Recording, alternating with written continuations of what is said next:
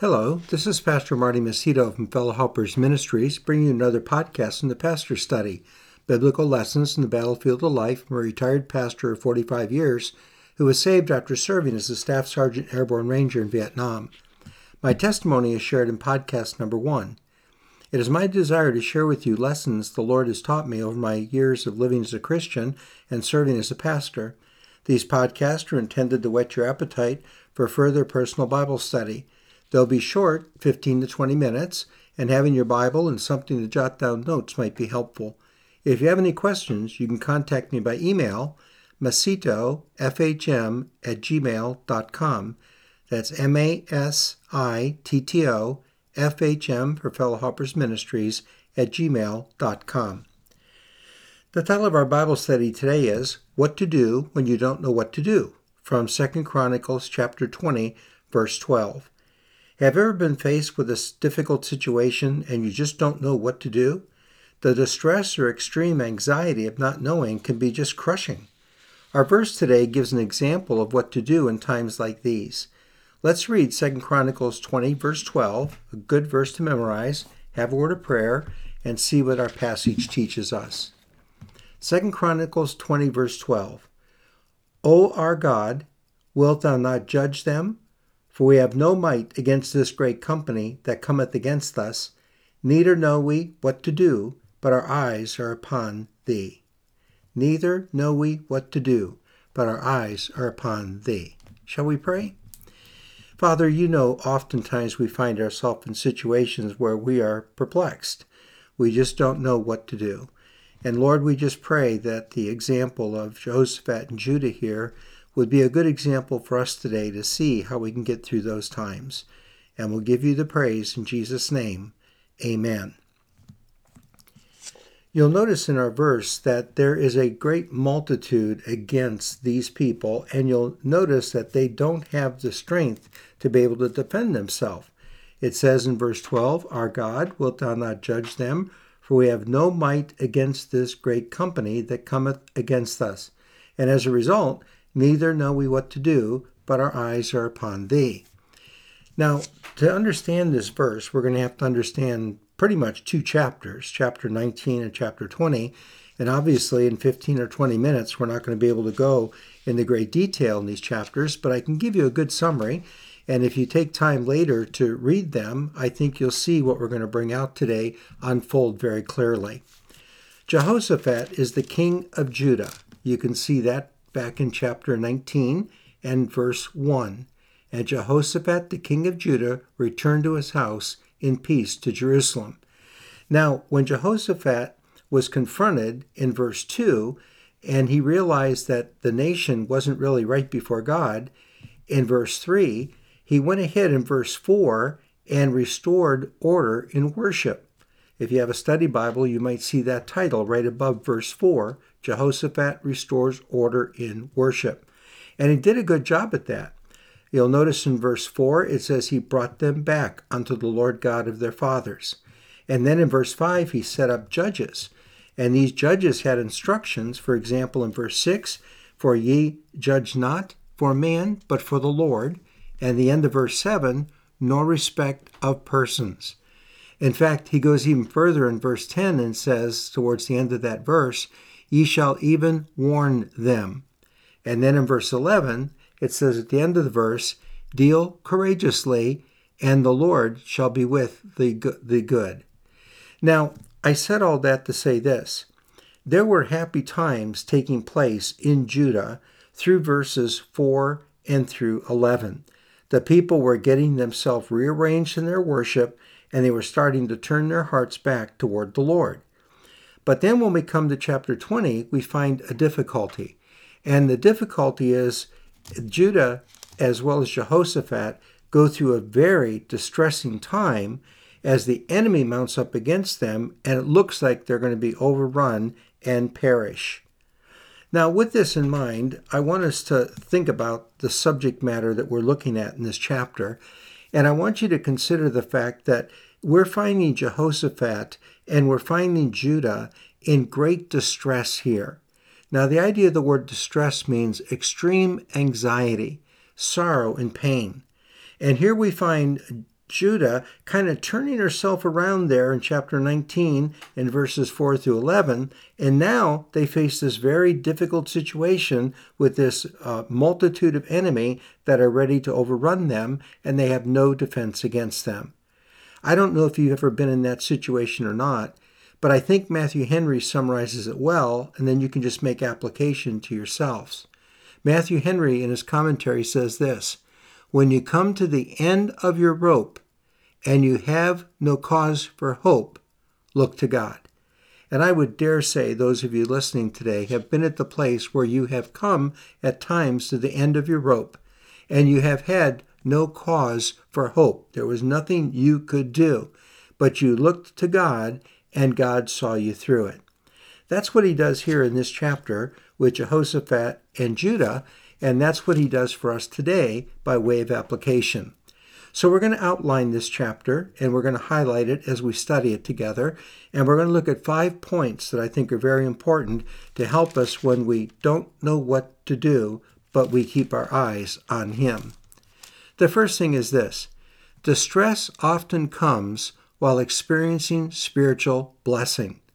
Look at chapter 20 of Second Chronicles and verse 1. It came to pass after this also. Now, what does that mean? In my Bible, I underlined the words after this also, and I put an arrow pointing up to chapter 19. After these folks were challenged in verses 1 through 3 of chapter 19 and began to get things back in order in verses 4 through 11 of chapter 19, things were turning around, looking good for Judah. Now, in this time of spiritual blessing, when they were getting back with the Lord the way they should be, bam, they have this distressful situation or experience face them. Distress often comes while experiencing spiritual blessing. I'm sure you've seen that in your own life.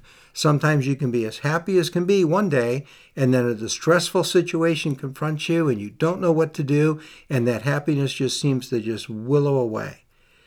Well, the second thing I want you to note is this the stress often comes without a cause or reason. And that's given to us in chapter 20 of Second Chronicles, verse 2. Then there came some that told Jehoshaphat, saying, There cometh a great multitude against thee from beyond the sea on this side Syria. Now, as I've read this, I, I haven't seen that Jehoshaphat did anything wrong. I don't see that Jehoshaphat stirred up uh, Moab and Ammon to come against him in battle. I, I don't see him doing anything, uh, the Ammonites, that would cause them to come after him. And here Jehoshaphat's trying to do the right thing, trying to lead Judah to do the right thing. They're getting themselves back on track, and bam, here comes distress. And it comes without cause or reason. Once again, Matthew Henry mentions this, and it's so practical. I put it in my Bible a number of years ago. He says this if we meet with trouble in the way of duty, we may believe it is that God may have an opportunity of showing us so much the more of his marvelous loving kindness. Well, certainly Jehoshaphat and Judah are in the way of duty, and certainly uh, they have an opportunity here for God to show himself because they can't take care of this problem on their own and God does show himself to them. So distress often comes while experiencing spiritual blessing, and distress often comes with no, without cause or reason. The third thing I want us to see is this distress should be met with a desire to gain God's favor.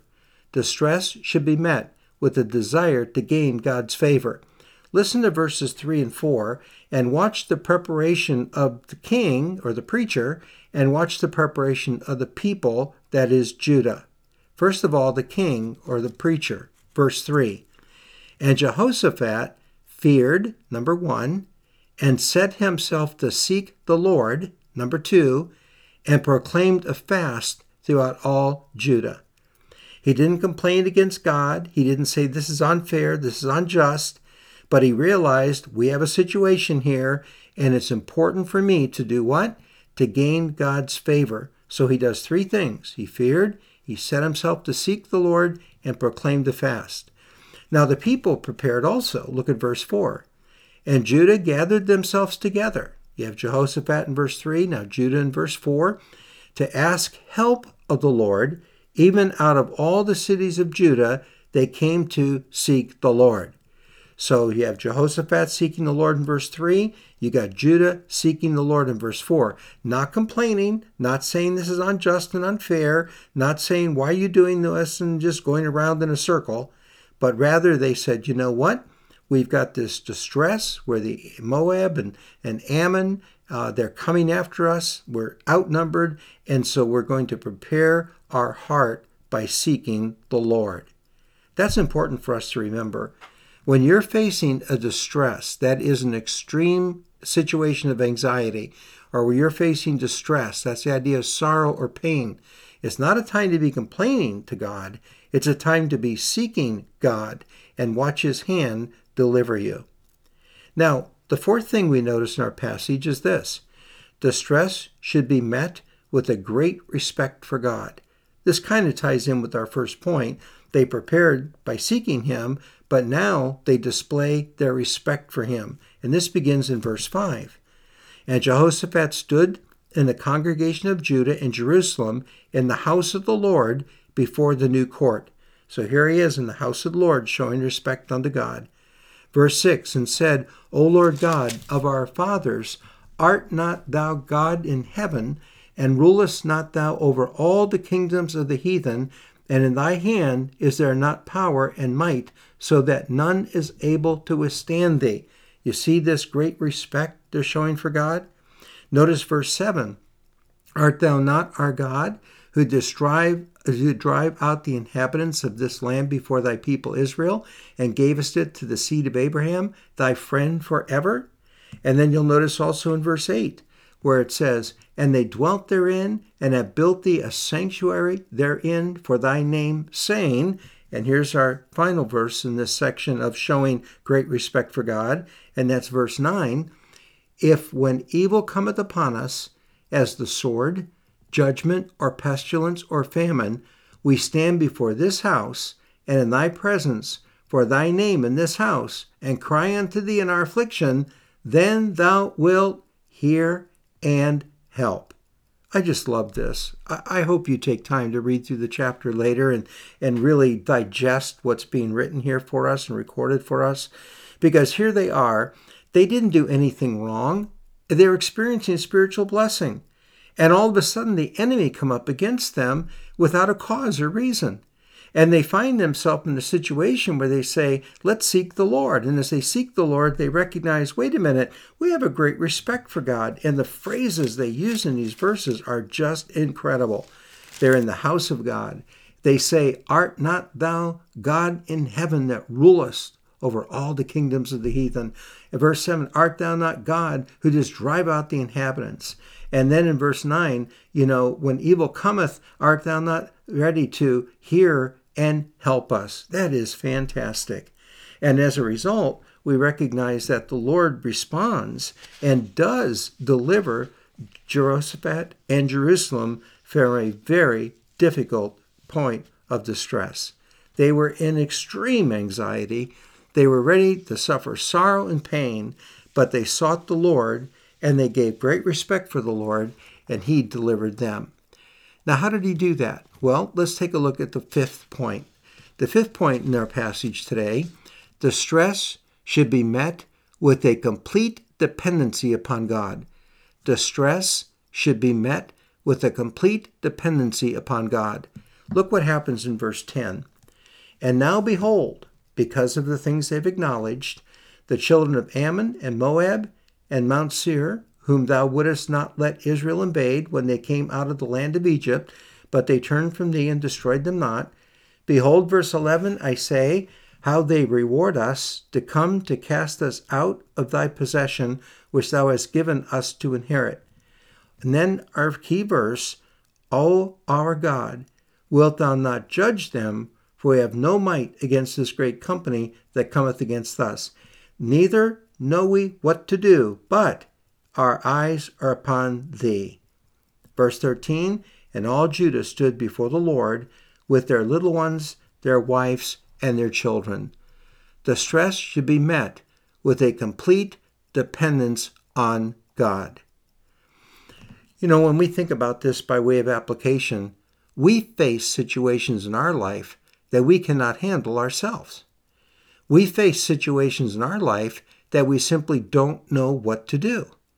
And we face situations in our life that may distract us from looking to Jesus, but the answer in these situations is for us to do the opposite and actually look to Jesus.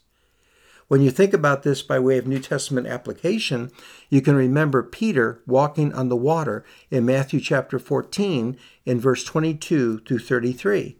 Remember, as he kept his eyes on Jesus, he was able to walk on the water, and when he saw the winds boisterous and took his eyes off Jesus, he sank. But when he cried out, God raised him up. In Hebrews chapter 12, verses 1 and 2, it says clearly, Wherefore, seeing we also are compassed about with so great a cloud of witnesses, let us lay aside every weight and the sin which doth so easily beset us, and let us run with patience the race that is set before us, looking unto Jesus, the author and finisher of our faith who for the joy that was set before him endured the cross, despising the shame, and is set down at the right hand of the throne of God. There are examples, even in the New Testament, like we see here, the example with Jehoshaphat and Judah, where they did what? Where they kept their eyes upon thee. And in doing so, God gave the victory. It's interesting when you take a look at the rest of the chapter, beginning at verse 14 and going down through verse 19, there's actually instruction given then to Jehoshaphat and Judah. And actually, the instruction is to just um, be still and see the salvation of the Lord. You'll have to read through that another time. But if you take a look, it says in verse 15, halfway through the verse of chapter 20, Second Chronicles, Be not afraid nor dismayed by reason of this great multitude, for the battle is not yours but God's. And they were looking to God to deliver them. Notice verse 17 And ye shall not need to fight in this battle. Set yourself, stand ye still, see the salvation of the Lord with you. O Judah and Jerusalem, fear not, nor be dismayed. Tomorrow go out against them, for the Lord will be with you. And certainly they went out, and the battle was given. Just an amazing passage of Scripture, giving us the answer as to what to do when we don't know what to do. What are those points again? Number one, distress often comes while experiencing spiritual blessing. Distress often comes without cause or reason. Distress should not be met with the desire should be met with the desire to gain God's favor. Distress should be met with a great respect for God, and distress should be met with a complete dependence on God. You know, I have the military background, and I, I want to close with the military illustration because it fits this passage so beautifully. We were on a ranger mission, five of us a bus, and we were out in an area doing reconnaissance work. And we were kind of in a low part of the land, and there was a hill that went up from us. Uh, you went across the creek, and then there was a hill that went up, and the enemy was up the hill, and they had spotted us, and there were only five of us there.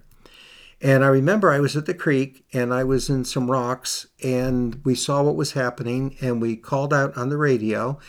And before we knew it, two jets appeared out of nowhere. And these jets appeared out of nowhere. And uh, I was on one side of the creek, the rest of the team was on the other side of the creek. And, uh, and they called for a jet strike to help overcome the enemy before they came down to us. And uh, and as a result, I said, "Wait a minute, tell them to wait. I'm on the wrong side of the creek here," and I was amongst some rocks. and the jet pilot slowed this plane and, and came down, and he looked at me and he gave me a thumbs up, and he called to our radio man and said, "Tell your sergeant to sit tight and enjoy the show." And I sat among those rocks, and I saw those two jets take care of the enemy, which clearly outnumbered us.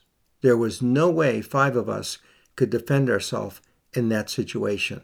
But these two jets came out of nowhere, gave us a thumbs up, and took care of the problem. You know, neither know we what to do. We have no might against this great company, but our eyes are upon thee. And I think the answer to that is sometimes God just wants us to sit back and watch the show as he takes care of our enemy that we can't take care of ourselves. That is how we handle problems when we don't know what to do. I hope you get time to read chapter 19 and 20 of Second Chronicles, and I hope it's a blessing to you as we've given you some seed for thought today. What to do when you don't know what to do. This has been from the Pastor Study with Pastor Martin Masitto. You may email me at Masitto, M-A-S-I-T-T-O, F-H-M for Fellow Helpers Ministries at gmail.com. Lord willing, we'll post another Bible study next week. And remember, as Matthew Henry wrote, when you come to the end of your rope and you have no cause for hope, look to God. Thank you for listening and have a great day.